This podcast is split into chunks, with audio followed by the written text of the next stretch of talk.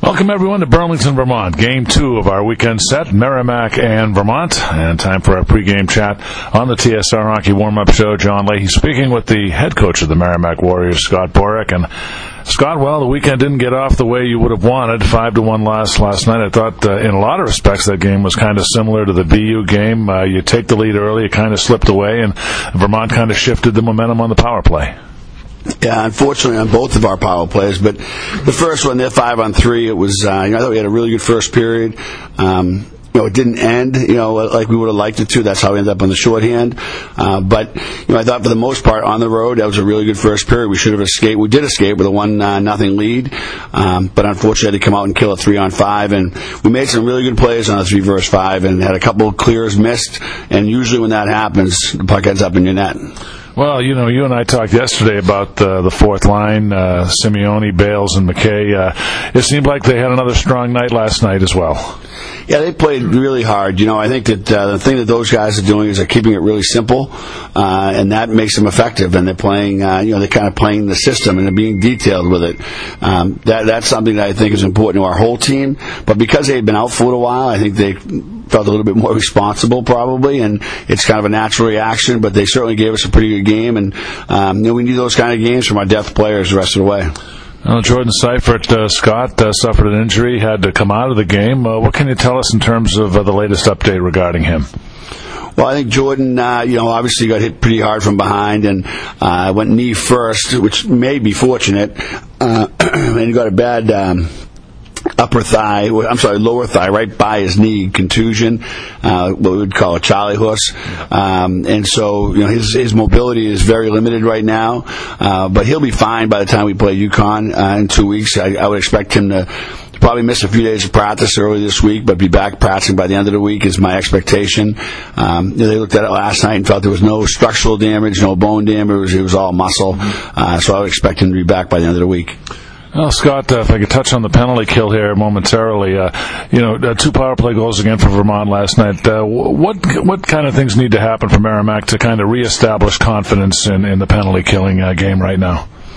Well, you know, one thing is you can't be three on five to be confident in your, in your penalty kill because it's just a it's a very difficult situation. I thought last night our penalty kill wasn't bad. We actually got uh, bad bounce. I thought in the second goal, uh, the first one was the three v five, but we need to block more shots. We need to be more aggressive at the puck. I think right now our penalty kill's on its heels a little bit because we've been scored on a lot uh, over the last few games, and that puts you guys on the heels. It puts your goaltender on his heels.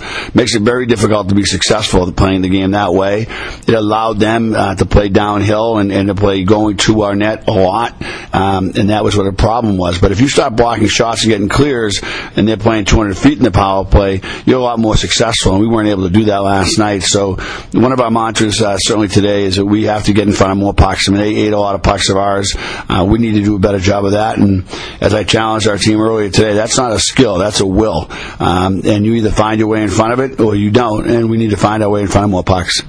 Well, Scott, in terms of tonight's game, uh, are we looking at anything in, ter- uh, in terms of uh, lineup uh, adjustments? I know that uh, Logan Halliday will get the start, but uh, do you make any specific changes from last night to tonight?